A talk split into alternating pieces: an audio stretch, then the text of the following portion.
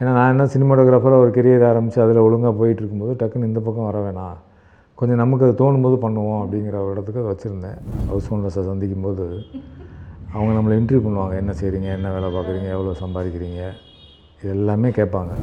சொல்கிறீங்க சார் ஃபெஸ்டிவல்லே இந்த படம் வரலைன்னா என்ன செய்கிறது அப்படின்னு கேட்டார்.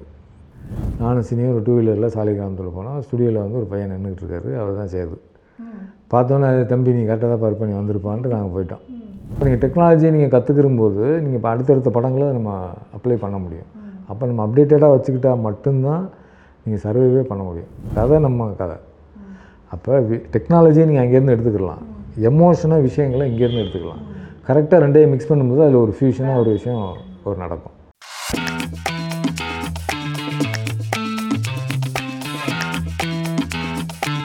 வெல்கம் டு அவர் ஷோ இன்னைக்கு நம்ம ஷோவில் இருக்கிற கெஸ்ட்டை பற்றி சொல்லணும்னா இவரை வந்து எல்லாருக்கும் தெரிஞ்சிருக்கும். நேஷ்னல் அவார்ட் வின்னிங் படம் டூலெட் படத்துடைய டேரக்டர் அண்ட் இப்போ வைரலாக போயிட்டு இருக்கிற கொன்றால் பாவமோட சினிமாட்டோகிராஃபர் சிலியன் சார் நம்ம கூட இருக்கிறாங்க. வாங்க அவங்க கூட பேசலாம். வணக்கம் சார் எப்படி இருக்கிறீங்க? செலியன் சார் உங்களுக்கு வந்து நான் கேள்விப்பட்டோம் உங்களுக்கு நீங்கள் வந்து சிவில் இன்ஜினியர் படிச்சீங்க. அதுக்கப்புறம் சினிமாவுக்கு வந்தீங்க. அதுக்கப்புறம் வந்து நேஷ்னல் அவார்டெல்லாம் வாங்கியிருக்கீங்க. சிவில் இன்ஜினியர் அதாவது மோஸ்ட்டாக இன்ஜினியரிங் படிக்கிறவங்களுக்கு வந்து ஒரு கிரியேட்டிவ் ஃபீல்டில் வந்து வர வராங்க நிறைய பேர். ஸோ அந்த மாதிரி நீங்கள் எப்படி இப்படி வந்தீங்க? படிக்கும்போதே சினிமா மேலே எனக்கு ஒரு ஆர்வம் இருந்தது. ஏன்னா இப்போ சிவில் இன்ஜினியரிங்கிறது ஒரு செஞ்ச வேலையை திரும்ப திரும்ப ஒரே வேலையை செய்யணும். இதுனா வேறு வேறு விஷயத்த நம்ம திருப்பி பண்ணி பார்க்க முடியுங்கிறதுனால தான் எனக்கு சூஸ் பண்ணி சினிமா பண்ணலாம்னு நினச்சேன். அப்போ உங்கள் பேரண்ட்ஸ் ஏதாவது சொல்லியிருப்பாங்க இல்லையா? பேரண்ட்ஸ் அவங்க ரெண்டு பேருமே டீச்சருங்கனால சினிமா போகிறது அவங்களுக்கு விருப்பம் இல்லை. விருப்பம் இல்லை. சரி அப்புறம் ஒரு கட்டத்துக்கு மேலே ஓகேன்ட்டாங்க. ஓகேன்ட்டாங்க. சூப்பர். ஸோ அவங்க ஓகேன்னு சொல்லி நீங்கள் டூ லெட் படத்தில் வந்து நேஷ்னல் அவார்டே வந்து வின் பண்ணியிருக்கிறீங்க அண்ட் டைரக்ஷனில் டூ லெட் அப்படின்னாலே என்னென்னா வீடு வந்து தேடுறவங்க வந்து போர்டை பார்த்த உடனே உடனே அப்ரோச் பண்ணுவாங்க. இந்த ஐடியா சிங்க் ஆகிறதுக்கே ஃபஸ்ட்டு ஒரு எக்ஸ்பீரியன்ஸ் இருக்கணும்னு நான் நினைக்கிறேன். ஸோ அந்த மாதிரி உங்களுக்கு இது இன்ஸ்பயர் ஆகி நீங்கள் எடுத்ததா? இல்லை ஆமாம் ஆக்சுவலாக என்னென்னா ஒரு வீடு தேடி அலைஞ்சிட்டு இருந்தோம். நீங்கள் ஆமாம் ஓகே அலையும் போது ஒவ்வொருத்தரை சந்திக்கும் போதும் அது ஒரு ஒரு இன்டர்வியூ மாதிரி தான் நடந்தது. ஹவுஸ் ஓனர்ஸை சந்திக்கும் போது அவங்க நம்மளை இன்டர்வியூ பண்ணுவாங்க. என்ன செய்கிறீங்க என்ன வேலை பார்க்குறீங்க? எவ்வளோ சம்பாதிக்கிறீங்க? இது எல்லாமே கேட்பாங்க. ஓகே இப்போ நம்ம இன்டர்வியூ கொடுக்குற மாதிரி நம்ம கூட ஒரு இன்னொரு பத்து பேர் இருப்பாங்க. இப்போ உதாரணத்துக்கு ஒரு ஞாயிற்றுக்கிழமை ஒரு வீடை பார்க்க போகிறோன்னு வச்சுங்களேன் நம்ம போகும்போது இன்னொரு பத்து பேர் இருப்பாங்க. நம்ம இன்டர்வியூ முடிச்சோன்னா அவங்க இன்டர்வியூ நடக்கும். சரி எனக்கு ஒரு கட்டத்தில் வந்து நான் அப்போ உலக சினிமா நான் தொடர் எழுதிட்டு இருந்தேன். விகடனில் வந்து அப்போ தான் எழுதி முடிச்சிருந்தேன். ரெண்டு வருஷம் எழுதினது. அப்போ உலகம் முழுக்க இருக்கிற சினிமாக்களை பார்க்கும்போது அவங்க என்ன கதையை எங்கேருந்து எடுக்கிறாங்கன்னா லைஃப்ல இருந்து தான் எடுக்கிறாங்க. ஓகே. நம்ம லைஃப்பில் நமக்கு நடந்த எக்ஸ்பீரியன்ஸ் எதுவோ அதுலேருந்து தான் கதை எடுக்கிறாங்க. அப்போ எனக்கு அந்த அந்த ஜேர்னியில் அந்த ப்ராசஸில் போயிட்டே இருக்கும்போது இதுக்குள்ளே ஒரு கதை இருக்கேன்னு எனக்கு தோணுச்சு. அதுக்கு பிறகு நான் ரொம்ப கவனமாக கவனிக்க ஆரம்பித்தேன் அது வரைக்கும் எனக்கு ஒரு பெரிய அது ஒரு கஷ்டமாக இருந்த ஒரு விஷயம். இது கதைன்னு சொன்னால் ஒரு ரிசர்ச்சாக நான் அதை மாற்றிட்டேன் ரிசர்ச் பண்ணிட்டீங்க. உள்ள ஆட்களில் போகும்போது நானே வெளியே போய் ஹவுஸ் வந்து சந்திக்கிறது வெயிட் பண்ணுறது அப்படிங்கும்போது அது ஒன்றுலேயும் ஒரு டீட்டெயில் உள்ளுக்குள்ளே இருந்துச்சு கதை இருந்துச்சு. அப்போ அதை படம் பண்ணேன். அதாவது கதையை ரெடி பண்ணிட்டு ஹோம்ஒர்க் பண்ணீங்களா? இல்ல ஹோம்ஒர்க் ஆல்ரெடி கதை கிடைச்சதுனால?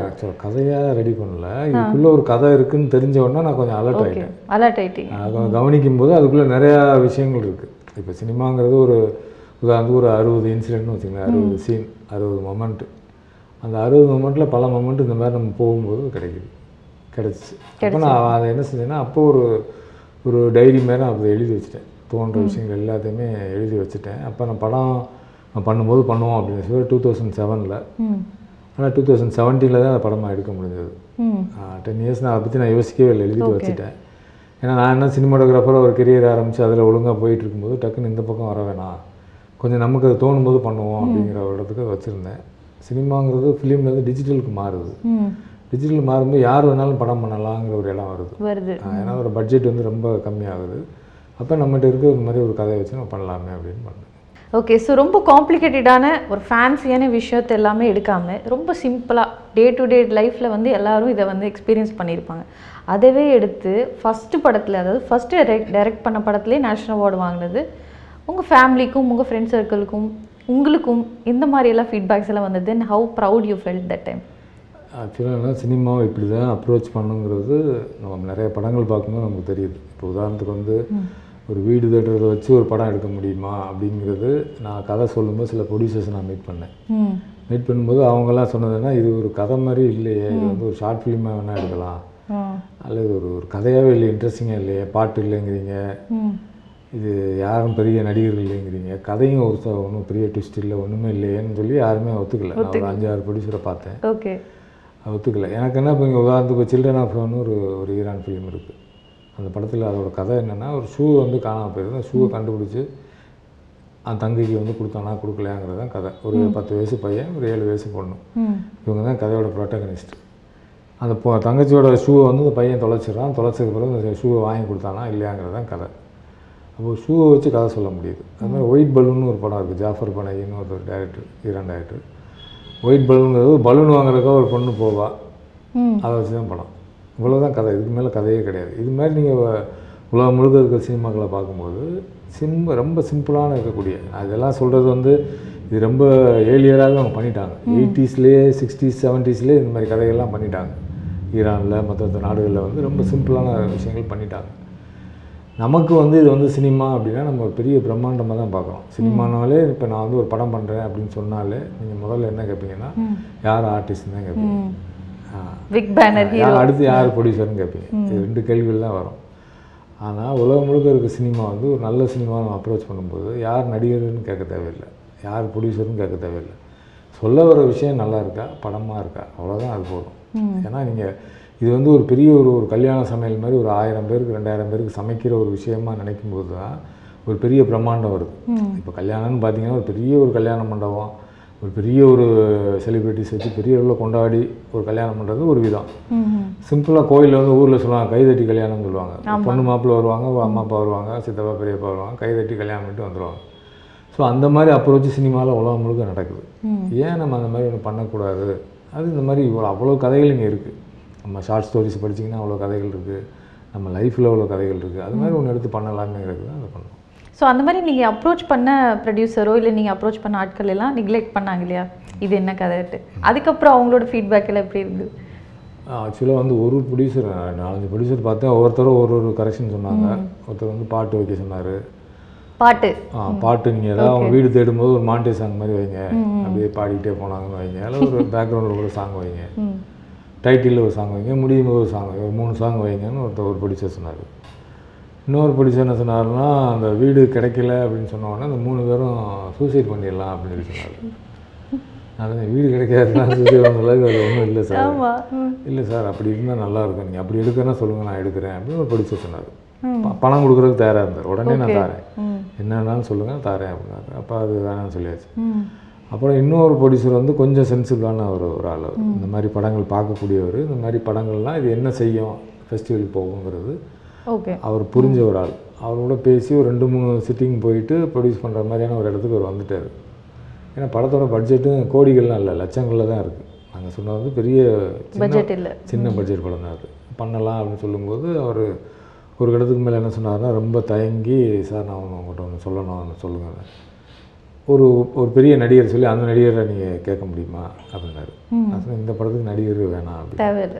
ஸோ நடிகையாவது இந்த நடிகை வச்சுக்கலாமா? இல்லை சார் வேணாம். நீங்கள் நடிகர்கள் நடிகைக்கு நீங்கள் எதிரானவரான்னு கேட்டார். அது நடிகர் நடிகைக்கு நான் எதிரானவர் கிடையாது. அவங்க நடிக்கிற படம் தான் நான் சினிமாவில் பண்ணிகிட்டு இருக்கேன். அந்த கதைக்கு தேவை அப்படின்னா எவ்வளோ பெரிய ஆர்டிஸ்ட் வேணாலும் நம்ம காசு பண்ணலாம். அது வந்து அது வேறு விஷயம். இது சிம்பிளாக ஒரு விஷயம் நீங்கள் பண்ணும்போது தேவையில்லைன்னு நான் நினைக்கிறேன்.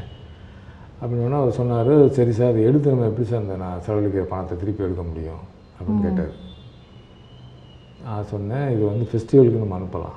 ஃபெஸ்டிவலில் வந்து சில அவார்ட்ஸ் வாங்கலாம். அப்புறம் ஃபாரின் டிவிஸுக்கான சில ரைட்ஸ் இருக்குது அதுக்கு நம்ம கொடுக்கலாம். ஏன்னா ரொம்ப சின்ன பட்ஜெட்டுங்கிறனால நம்ம பணத்தை நம்ம எடுத்துட முடியும் அப்படின்னு நான் சொன்னேன். அவர் சொன்னார் சொல்கிறீங்க சார் ஃபெஸ்டிவல்லே இந்த படம் வரலைன்னா என்ன செய்கிறது அப்படின்னு கேட்டார். இப்போ இதை வந்து நான் ஃபெஸ்டிவலில் வரும்னு நான் அவருக்கு நான் சொன்னேன்னா அது உண்மையிலே அது ஒரு ஃபால்ஸ் ஹோப் தான். எனக்கு இருக்க நம்பிக்கையில் நான் அந்த படத்தை எடுக்கிறேன். ஃபெஸ்டிவலில் வரலாம் வராமையும் போகலாம். அப்போ அவருக்கு ஃபெஸ்டிவலில் வரும்னு சொல்லிட்டு நாளைக்கு வராமல் போச்சுன்னா அவர் கேட்குற கேள்விக்கு நான் பதில் சொல்ல முடியாது. எனக்கு தெரியுது எந்த ஃபெஸ்டிவலுக்கு அனுப்பலாம் இது எந்த அளவுக்கு ரீச் இருக்குங்கிறது எனக்கு நான் மனசில் ஒரு விஷயம் வச்சுருக்கேன். அப்போ நான் சொன்னேன் இல்லை சார் இது வேணாம் நீங்கள் பண்ண வேணாம் நீங்கள் விட்டுருங்க அப்படின்னு சொல்லிட்டேன். அப்போ தான் நான் வீட்டில் வந்து ஒரு மாதிரி டயர்டாகி உட்காந்துருக்கும்போது ஒவ்வொரு நாள் நான் கதை சொல்லும்போது வீட்டில் மிஸ்ஸஸ்ட்டை சொல்லிட்டு போவேன். கதை சொல்ல போகிறேன் அப்படின்னு. ஏன்னா என் கதை சொல்கிறதுங்கிறது என்னோட ஒரு நேச்சர் ஆஃப் ஒர்க் வேறு. சினிமாட்டோகிராஃபி தான் நான் பண்ணிகிட்ருக்கேன் படம் பண்ணலாம்னு சொல்லும்போது ப்ரொடியூசர் தெரிஞ்ச ப்ரொடியூசர்ஸ் பார்க்கலாம். எல்லாம் கடைசி வரைக்கும் வர்றாங்க. அப்புறம் கடைசியில் வேணான்றாங்க. இது அப்படின்னு அப்போ சொன்னால் அதை விடுங்க நம்மளே எடுத்துடலாம். அப்படின்னு சொன்னோன்னா இப்போ என் ஒய்ஃபே அவங்க ப்ரொடியூசராக வர்றாங்க. ப்ரொடியூசராக வந்து இந்த படத்தை எடுத்தோம். அப்படி தான் எடுத்ததுக்கு பிறகு இந்த படம் வந்து எடுத்தாச்சு எடுத்து நான் ஃபெஸ்டிவலுக்கு அனுப்பிக்கிட்டு இருக்கேன் எந்த ஃபெஸ்டிவலையும் செலக்ட் ஆகலை. கிட்டத்தட்ட ஒரு மூணு நாலு மாதம் நான் அனுப்பிக்கிட்டே இருக்கேன். செலக்ட் ஆகலை. ஏன் செலக்ட் ஆகலைன்னா படத்தோட லென்த்தை வந்து நான் கொஞ்சம் அதிகமாக வச்சுருக்கேன். ஏன்னா முதல் படங்கிறனால நம்ம எதை எடுக்கலாம் எதை இதெல்லாம் இது இருக்கட்டும் அது இருக்கட்டும் வச்சுருக்கேன். அப்புறம் திருப்பி திருப்பி நான் பார்க்குறேன் பார்க்கும்போது அப்புறம் மலையாளத்தில் வந்து அடூர் கோபாலகிருஷ்ணன் பெரிய டேரக்டர் இருக்கார். அவர் இந்த படத்தை காட்டுவோம்னு சொல்லிட்டு அவர்கிட்ட போய் நான் காட்டுறேன். காட்டும்போது பார்க்குறேன் எனக்கு படத்தில் தேவையில்லாத விஷயங்கள்லாம் அவர் முன்னாடி பார்க்கும்போது எனக்கு தெரியுது. ஏன்னா ஒரு படம் வந்து இப்போ நான் எடுத்து நானே பார்க்குறது வேறு. இப்போ உங்களுக்கு நான் போட்டு காட்டுன்னு வச்சுங்களேன் சில சீன்கள் போகும்போது ஐயோ இந்த சீன் இல்லாமல் நல்லா இருந்திருக்குமே. இந்த இடம் கொஞ்சம் லேக் ஆகுது இந்த இடம் கொஞ்சம் ஒரு மாதிரியாக இருக்குது இந்த இடம் சீக்கிரம் கடந்துட்டா நல்லா இருக்குமேங்கிற மாதிரி சில சீன்லாம் எனக்கு பார்க்கும்போது தோணுச்சு. அப்படி தோணுன சீன்லாம் குறைச்சிட்டு நான் திருப்பி வந்து குறைச்சி ரீஎடிட் பண்ணி அப்புறம் நான் ஃபெஸ்டிவலுக்கு அனுப்பிச்சு சவுண்டு ப்ராப்பராக ஒர்க் பண்ணாமல் தான் சில ஃபெஸ்டிவலுக்கு அனுப்பிட்டேன் ஒர்க்கிங் காப்பி ஏன்னா ஃபெஸ்டிவல் வந்து மூணு மாதம் கழிச்சிருக்கும். இப்போயே நம்ம அனுப்பி செலக்ட் ஆயிருச்சுன்னா நம்ம அப்புறம் சவுண்ட் ஒர்க் பண்ணி கொடுக்கலாம். அந்த மாதிரி வசதியெல்லாம் இருக்குது சில ஃபெஸ்டிவலில் அதனால ஒரு மூணு மாதம் செலக்ட் ஆகலை. அப்புறம் வந்து கரெக்டாக ப்ராப்பராக ஒர்க் பண்ணி அனுப்பிச்ச உடனே கல்கத்தா ஃபெஸ்டிவலில் முத முதல்ல இந்தியன் காம்படிஷனில் இந்த படம் வந்து ஃபஸ்ட் டைம் வருது. அதாவது இந்தியாவில் எடுத்துக்கிற படங்களுக்குள்ள ஒரு காம்படிஷன் அதான் முதல் ஃபெஸ்டிவல் அவங்க என்ன கேட்குறாங்கன்னா எந்த ஃபெஸ்டிவலும் இது போட்டிருக்கக்கூடாதுங்கிறாங்க எந்த ஃபெஸ்டிவலும் நம்ம படத்தை போடலை. அப்போ போகிறோம் போகும்போது அங்கே வந்து பெஸ்ட் ஃபிலிம்னு ஒரு அவார்டு இருக்குது ஒரே ஒரு அவார்டு தான் இருக்குது லிஸ்ட்டு பார்த்தா பெரிய பெரிய டேரக்டர்ஸ்லாம் உள்ளே இருக்காங்க. சரி வருதுன்னு சொல்லிட்டு நாங்கள் போகிறோம் கடைசியில் பெஸ்ட் ஃபிலிம் அவார்டு வாங்கிச்சு அந்த படம். அதுக்கு பிறகு ஃபெஸ்டிவல் கேட் எல்லாமே ஏன்னா கல்கத்தாங்கிறது ஒரு இருபத்தஞ்சி இருபத்தி நாலு வருஷமாக நடக்கிற ஒரு ஃபெஸ்டிவல் அங்கே வந்து இந்தியாவிலே சிறந்த படம் அப்படின்னு ஒரு ஒரு அறிவிப்பு வந்த உடனே வேறு வேறு நாடுகளில் வேறு வேறு ஃபெஸ்டிவல் வந்து படத்தை கவனிக்க ஆரம்பித்தாங்க தொடர்ந்து அப்புறம் அதுக்கு மேலே ஒரு நூறு ஃபெஸ்டிவலுக்கு மேலே அந்த படம் போயிட்டே இருந்துச்சு. அப்போ நீங்கள் அந்த ப்ரொடியூசரை நான் ஒரு நாள் சந்தித்தேன் கேட்டிங்கல்ல? அந்த ப்ரொடியூசரை நான் சந்தித்தேன் சொன்னோன்னே சாரி சார் நான் ரொம்ப மிஸ் பண்ணிட்டேன். நான் சொன்னது மாதிரி நீங்கள் சொல்லி அடித்தது மாதிரி அடிச்சிட்டிங்களே சார் அப்படின்னாரு. நான் சொன்னேன் இல்லை சார் நீங்கள் ஒரு அடிப்படையில் ஒரு நம்பிக்கை மேலே ஒரு கேள்வி கேட்குறீங்க அது படம் ஃபெஸ்டிவலுக்கே போகலைன்னா அவார்டே வாங்கலைன்னா நீங்கள் கேள்வி கேட்டீங்க. அதுக்கு என்னால் பதில் சொல்ல முடியாது. ஏன்னா பணம் உங்கள் பணம். அதான் சரி என் பணத்துலேயே நான் பண்ணி பார்க்கலாம்னு பண்ணிட்டேன் சார் நான். Super sir super. ஆக்சுவலி இந்த ஸ்டோரி நீங்கள் சொன்னதே ரொம்ப இன்ஸ்பைரிங் தான் லைக் நம்ம டேரிங்காக ஒரு விஷயத்த பண்ணுறப்ப நம்ம பண்ணிடணும் அதை. நம்ம வந்து மற்றவங்களோட சஜஷன் நம்மளுக்கு ஒத்து வரலன்னா வி ஷுட் டூ தட் கண்டிப்பாக ஸோ நீங்கள் வந்து சினிமாட்டோகிராஃபி டைரக்ஷன் ரெண்டுமே யோர் சாய்ஸ் இல்லைங்களா? டக்குன்னு எதுக்கு இதுக்கு மாறுனீங்க? மாறினதில்லை. ஆக்சுவலாக நம்ம சினிமாவுக்கு நிறைய பேர் வருவாங்க நடிக்கிறதுக்காக வருவாங்க. அதாவது ஏதாவது ஒரு வேலை பார்த்துட்டு அப்புறம் நடிகர் ஆயிடலான்னு வருவாங்க. உங்களுக்கு இல்ல, இன்ட்ரெஸ்ட் நடிக்கிறதுக்கு எனக்கு ஆர்வம் இல்லை. ஓகே எனக்கு வந்து படம் டைரக்ட் பண்ணுறதுக்கு தான் எனக்கு ஆர்வம். ஓகே பாரதி ராஜா இன்ஸ்பயர் பண்ணுறாரு மணி மணிரத்னம் இன்ஸ்பயர் பண்ணுறாரு பாக்கியராஜ் இன்ஸ்பயர் பண்ணுறாரு அப்போ பார்க்கும்போது அந்த சினிமாக்கெல்லாம் அவ்வளோ சத்யஜித் ராய் பார்க்குறோம் அதெல்லாம் பார்க்கும்போது இதெல்லாம் படம் எடுக்கும்போது நம்ம ஒரு கதை சொல்லணும் அப்படிங்கிற ஒரு ஒரு விருப்பம் வருது. அப்போ நான் சினிமாட்டோகிராஃபிங்கிறது எனக்கு ம நான் கற்றுக்கணுங்கிறதெல்லாம் எனக்கு இல்லவே இல்லை. அசிஸ்டன்ட் டைரக்டர் ஆகணுங்கிறதுக்காக நான் வரேன். இங்கே வந்து சில முயற்சி பண்ணுறேன் அப்போ என்னால் முடியல. அப்போ டேரக்டர் ருத்ரையா இருந்தார். அவளை படித்தான ஒரு படம் இருந்தார் ரஜினிகாந்த் கமல்ஹாசன் வச்சு ரொம்ப முக்கியமான படம். அந்த படத்தோட டேரக்டர் எனக்கு பழக்கமானார்.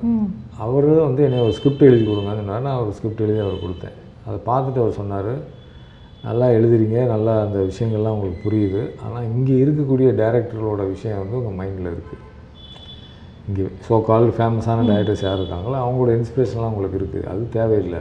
ஓகே நீங்கள் வந்து சினிமா விஷுவலாக பாருங்கள் டயலாக்காக பார்க்காதீங்க. காட்சியாக பார்க்காதீங்க. விஷுவலாக அந்த என்ன காட்சி மூலம் எப்படி கதை சொல்கிறான்னு பாருங்கள் சினிமாட்டோகிராஃபி கற்றுக்குறீங்கன்னு அவர் தான் சொல்கிறார் ஏற்கனவே ஃபோட்டோகிராஃபியில் ஆர்வம் இருக்குது அப்போ இவர் சொன்ன உடனே தெரிஞ்சு திரும்ப ஊருக்கு போய் கொஞ்சம் ஒரு ரெண்டு மூணு வருஷம் இங்கே இருந்து ஃபோட்டோகிராஃபி பிளாக் அண்ட் ஒயிட் ஃபோட்டோகிராஃபினா என்ன சினிமாட்டோகிராஃபினா என்ன வீடியோகிராஃபினா என்ன ஒரு மூணு வருஷம் அங்கேயே இருந்து கற்றுக்கிட்டு திருப்பி வந்து எங்கள் சாரை போய் பார்க்குறேன் பிசி சாரை போய் பார்க்குறேன். பிசி சாரை வந்து வெயிட் பண்ணுங்கன்னு சொல்லி சேர்த்துக்கிறாரு. பிசி ஸ்ரீராம் சார்ட்ட ஒரு நாலு அஞ்சு வருஷங்கள் கூட இருக்கேன். சினிமாட்டோகிராஃபி பண்ணுறேன் சினிமாட்டோகிராஃபி பண்ணுறதுக்கான கட்டம் வரும்போது ஒரு நாள் பிசி சார் என்னை கூப்பிட்றாரு. கூப்பிட்டு இங்கே வாங்க உட்காருங்கங்கிறாரு. என்ன சார்னு சினிமாட்டோகிராஃபி வேணாம் செல்லியம் நீங்கள் வந்து டைரக்ட் நீங்க அவ்வளவு தூரம் கத்துக்கிட்டீங்களே நிறைய விஷயம் அதுல. எனக்கு அவர்கிட்ட அஞ்சு வருஷம் நான் கூட இருந்தேன். அவர் வானம் வசப்படுன்னு ஒரு படம் பண்ணார். ஃபஸ்ட்டு இந்தியாவோட ஃபஸ்ட்டு டிஜிட்டல் ஃபிலிம் அதுதான். அந்த படம் பண்ணும்போது அந்த படத்தில் நான் வந்து என்னை வந்து நீங்கள் டேரக்ஷன் டிபார்ட்மெண்ட்டில் இருங்க சொல்லியிருங்க டேரக்ஷன் டிபார்ட்மெண்ட் நான் ஒர்க் பண்ணேன். முடிஞ்சவொன்னே சொல்கிறாரு சினிமாட்டோகிராஃபி வேணாம். நீங்கள் கற்றுக்கிட்டு ஃபிலிமில் கற்றுக்கிட்டீங்க இப்போ சினிமா வந்து டிஜிட்டலாக மாறப்போகுது. இதுக்கு தனியாக கற்றுக்கணும் உங்களுக்கு கதை சொல்கிற திறமை இருக்குது சீன் எழுதுகிற திறமை இருக்குது நீங்கள் வந்து டைரக்ட் பண்ணுங்க அப்படிங்கிறாரு. நான் சொன்னேன் சார் நான் லைஃப்பில் பல விஷயங்களை செஞ்சு செஞ்சு அப்படி தாண்டி வந்திருக்கேன். கவிதை எழுதியிருக்கேன் படம் வரைஞ்சிருக்கேன் ஃபோட்டோ எடுத்திருக்கேன். என்னென்னமோ பண்ணிட்டு கொஞ்சம் கொஞ்சம் கட்டத்தில் அப்படி வேறு ஒரு இடத்துக்கு போயிருக்கேன். இப்போ சினிமாட்டோகிராஃபின்னு ஒரு இடத்த கற்றுக்கிட்டு இருக்கேன் சார். நான் முழுமையாக கற்று முழுமையாக ஒரு படங்கள் பண்ணிவிட்டு அப்போ நான் டைரக்ட் பண்ணுறேன் சரி உங்கள் விருப்பம் அப்படின்னு ஒரு அனுப்பிச்சிட்டாரு.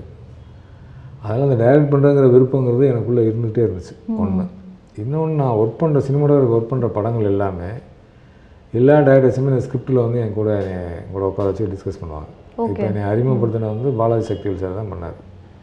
கல்லூரி படத்துக்கு. காதலுங்கிற பெரிய ஹிட் படத்துக்கு அப்புறம் அவர் கல்லூரின்னு ஒரு படம் எடுக்கிறார். அப்போ அவர் படத்துக்கு யார் சினிமாட்டோகிராஃபி பண்ண போகிறாங்கிறது ஒரு பெரிய ஒரு கேள்வியாக இருக்குது ஏன்னா அவ்வளோ பெரிய ஹிட் படம் அது. அவர் வந்து ஒரு நியூ கமராக என்னையை செலக்ட் பண்ணுறாரு நான் ஒர்க் பண்ண ஒரு ஷார்ட் ஃபிலிம் வந்து சங்கர் சார் பார்க்குறாரு பார்த்துட்டு இவர் உங்களுக்கு கரெக்டாக இருக்கும் பாலாஜின்னு அவர் சொல்லியிருக்காரு. சொன்னோன்னே பாலாஜி சார் வந்து என்னை செலக்ட் பண்ணுறாரு செலக்ட் பண்ணி அந்த படம் நாங்கள் பண்ணுறோம் அப்போ இந்த மாதிரி ஒரு சினிமாட்டோகிராஃபிக்குள்ளே நம்ம வந்து ஒரு விஷயத்த பண்ணி அதை வந்து கரெக்டாக கற்றுக்கிட்டு இதில் இன்னொரு ஆச்சரியம் என்னென்னா ராஜா சார் வந்து எனக்கு ரொம்ப பழக்கம். இளையராஜா சார். ஓகே. அவர்கிட்ட வந்து நான் உலக சினிமா நான் என்னோடய புத்தகங்கள் நான் கொடுக்குறேன். கொடுத்தோன்னா அவர் என்ன சொல்கிறாரு நான் கல்லூரி படம் முடிச்சிருக்கேன் அப்போ தான் முடிச்சுட்டு ஒரு நாள் வந்து சங்கிலி முருகன் ஐயா வந்து எனக்கு ஃபோன் பண்ணுறாரு ஃபோன் பண்ணி தம்பி இந்த மாதிரி அண்ணன் வந்து சொன்னாங்க. அண்ணன் சொன்னதா தம்பி சொன்னது இல்லை தம்பி சொன்னாங்க. நீங்கள் வந்து ஒரு படம் எனக்கு கதை சொல்லுங்கள் அப்படின்னு சொல்றாரு. யார் சொன்னால ராஜா சார் சொன்னாங்க நீங்கள் வந்து எனக்கு கதை சொல்லுங்கங்கிறது. நான் அப்போ தான் ஒரு படம் சினிமாவில் பண்ணி இன்னும் ரிலீஸ் ஆகலை. நான் சொல்கிறேன் இல்லை சார் நான் வந்து இப்போ ஒரு படம் கேமரா பண்ணியிருக்கேன். நான் வந்து பேசிக்கலாக நான் சினிமாட்டோகிராஃபர் அதெல்லாம் தெரியும் தம்பி. அவர் சொல்கிறாரு நீங்கள் வந்து கதை சொல்லுங்கன்னு சொல்கிறாரு நான் அவரை போய் பார்த்து ஐயோ இப்போ நான் கதை சொல்கிறது இல்லை நான் சினிமாட்டோகிராஃபராக ஒரு கெரியர் நான் ஆரம்பிச்சிருக்கேன். அப்படின்னு சொன்னால் இப்போ ராஜா சார் நான் மீட் பண்ணேன். அவர் என் மேலே ரொம்ப கோவப்பட்டார். நான் சொன்னால் நீங்கள் கேட்க மாட்டீங்களா? டேரக்ட் பண்ண சொன்னால் நீங்கள் பண்ண மாட்டேங்கிறீங்க. இல்லை சாரி சார் நான் அது எனக்கு வந்து ஒரு அந்த மனநிலை இல்லை சார் நான் கேமராமேனாக செட்டில் ஆகி ஒரு மாதிரி மனசில் இருந்து நான் ஒர்க் பண்ணிகிட்டு இருக்கேன். இப்போ போய் டேரக்ட் பண்ண சொன்னேன் சரி அதுக்கான வாய்ப்பு வரும்போது நீங்கள் கண்டிப்பாக பண்ணணும்னு அவர் சொன்னார். ஸோ இது மாதிரி அந்த டைரக்ட் பண்ணணுங்கிற ஒரு விருப்பங்கிறது இருந்துகிட்டே இருந்துச்சு. ஸ்கிரிப்டில் வந்து என் கூட எப்போவுமே என்னோட டேரக்டர்ஸ் நான் ஒர்க் பண்ண டேரக்டர்ஸ் எல்லாருமே எங்களோட ஸ்கிரிப்டை தான் டிஸ்கஸ் பண்ணுவாங்க. நான் பரதேசி பாலா சார் கூட பண்ணேன். தாரதப்பட்டு தாரதப்பட்டு.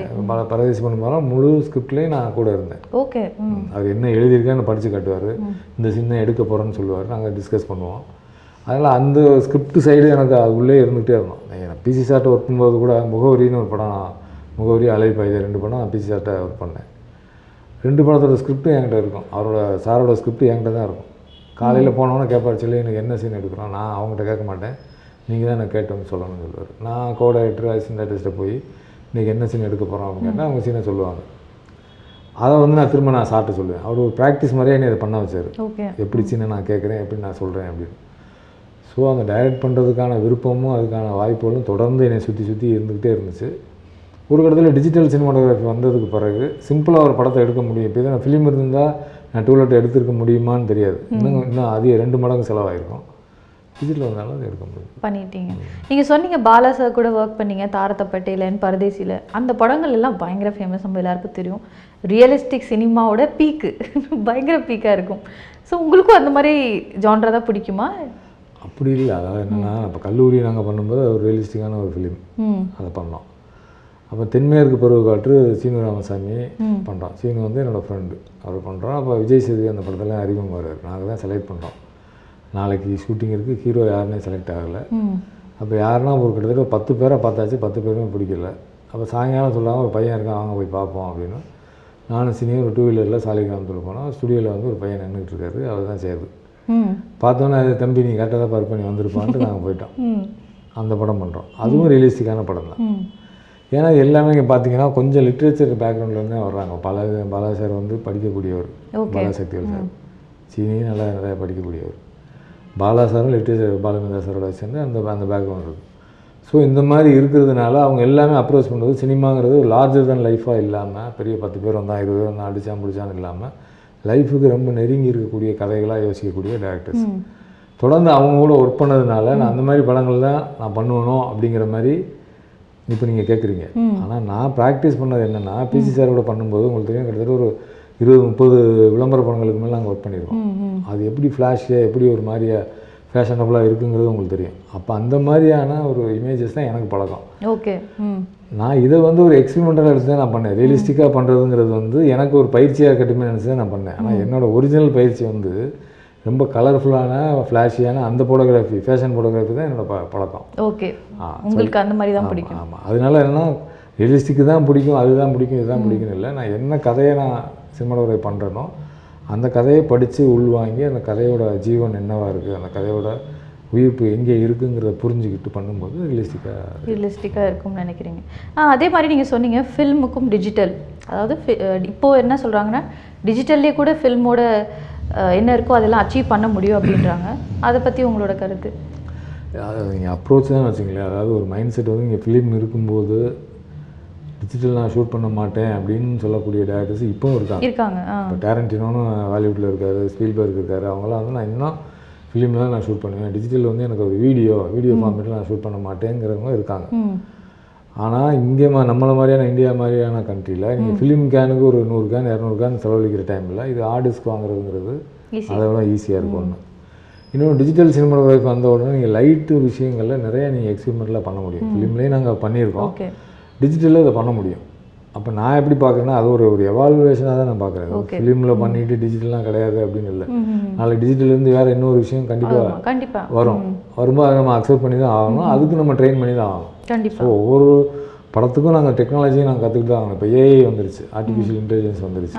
ஆர்டிஃபிஷியல் இன்டெலிஜென்ஸ் சினிமாவில் என்னென்ன செய்ய போகிறோம் படித்தோம் அப்படின்னா தலை சுற்றுது ஏன்னா நடிகர்களே இன்னும் ஒரு மூணு வருஷத்துல தேவைப்படாத அளவுக்கு வந்துருச்சு. நீங்கள் நடிக்க ஆமா. நடிக்க போகிறாங்கிறனால ஏன்னா ஆர்டிஃபிஷியல் இன்டெலிஜென்ஸ் வந்ததுக்கு பிறகு ஒரு இமேஜ் உங்கள் இமேஜை கேப்சர் பண்ணிட்டா போதும். அதுவாக நடிச்சிடும் முழு படத்தையும் நீங்கள் அது அது பார்த்துக்கணும். அது பார்த்துக்குறோம் அது மாதிரி டயலாக் எழுது கதை எழுதுறதுக்கே ஏஐ வந்தாச்சு. கலர் கிரேடிங் இன்னைக்கு ஒன்று பார்த்துட்டு இருந்தேன். கலர் கிரேடிங் எப்படி பண்ணுறதுங்கிறதுக்கும் வந்துருச்சு. ஸோ நம்ம செய்ய வேண்டிய எல்லா விஷயத்தையும் ஆர்டிஃபிஷியல் இன்டெலிஜென்ஸ் பண்ணக்கூடிய ஒரு இடம் வந்துருச்சு. அப்புறம் கேம்னு ஒரு இப்போ ஒரு ரெவால்வ் ஆகிட்டு இருக்கு.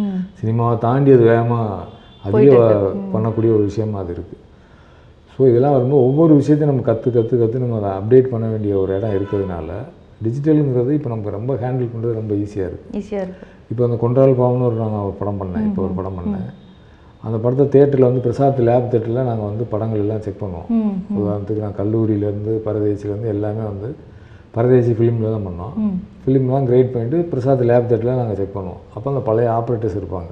ஓகே அவங்க பார்த்துட்டு கரெக்டாக சொல்லுவாங்க சார் இந்த இடம் கொஞ்சம் அதிகமாக இருக்குது இந்த இடம் இருக்குது ரொம்ப நல்லா இருக்குது அப்படின்னு சொல்லுவாங்க. இந்த போன வாரம் கொண்டால் பாகம் பார்த்துட்டு சார் ரொம்ப நாளைக்கு அப்புறம் ஃபிலிம் எடுத்து ஒரு படத்தை பார்க்குற மாதிரி எனக்கு இருக்குது அந்த ஃபிலிம் லுக்கு இருக்குது சார் அப்படின்னு.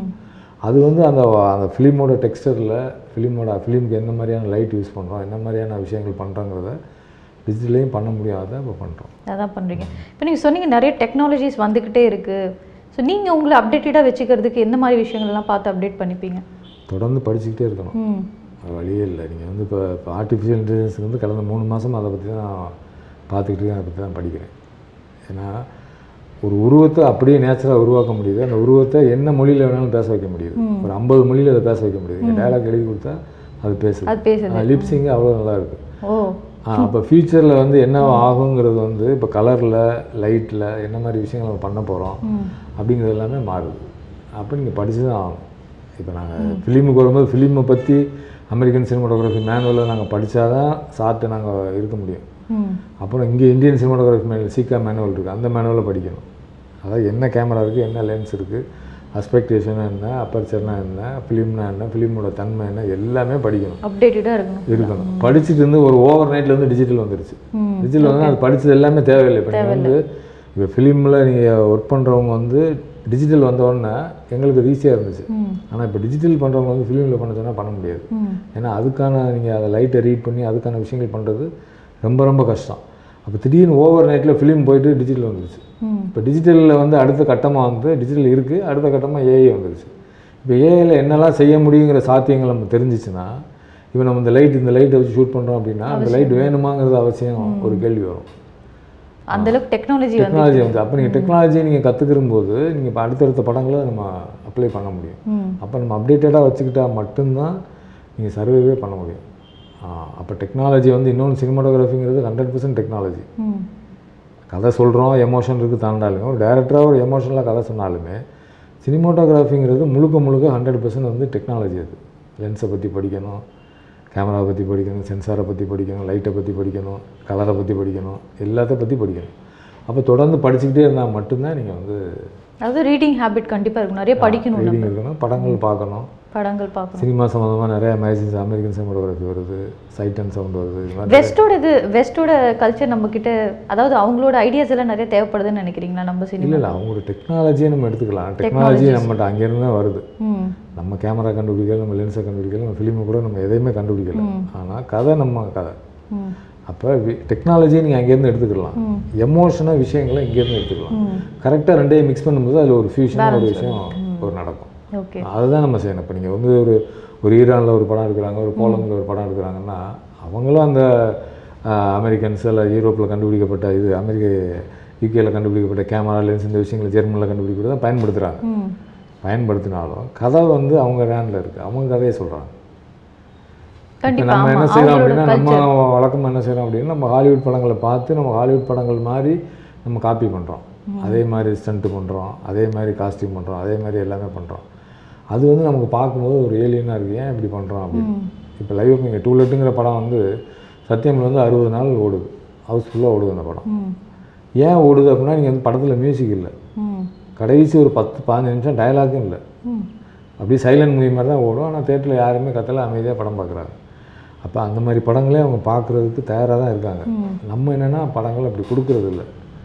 கொடுக்காம நம்ம என்ன செய்கிறோம் அப்படின்னா நம்ம ஹாலிவுட்டை பார்த்து அப்படியே காப்பி பண்ணி இந்த மாதிரி பாருங்கள் அப்படின்னு அவங்களுக்கு சொல்கிறோம் இப்போ நீங்கள் பார்த்தீங்கன்னா இப்போ சமீபத்தில் அந்த விஷயங்கள்லாம் படிக்கும்போது இப்போ இந்த ஆஃப்டர் கோவிட்டுக்கு அப்புறம் நிறைய படங்கள் வந்து ஓட மாட்டேங்குது ஹிந்தி இண்டஸ்ட்ரி வந்து முழிக்கிறாங்க. என்ன படம் ஓடுதுன்னு அவங்களுக்கு தெரியல.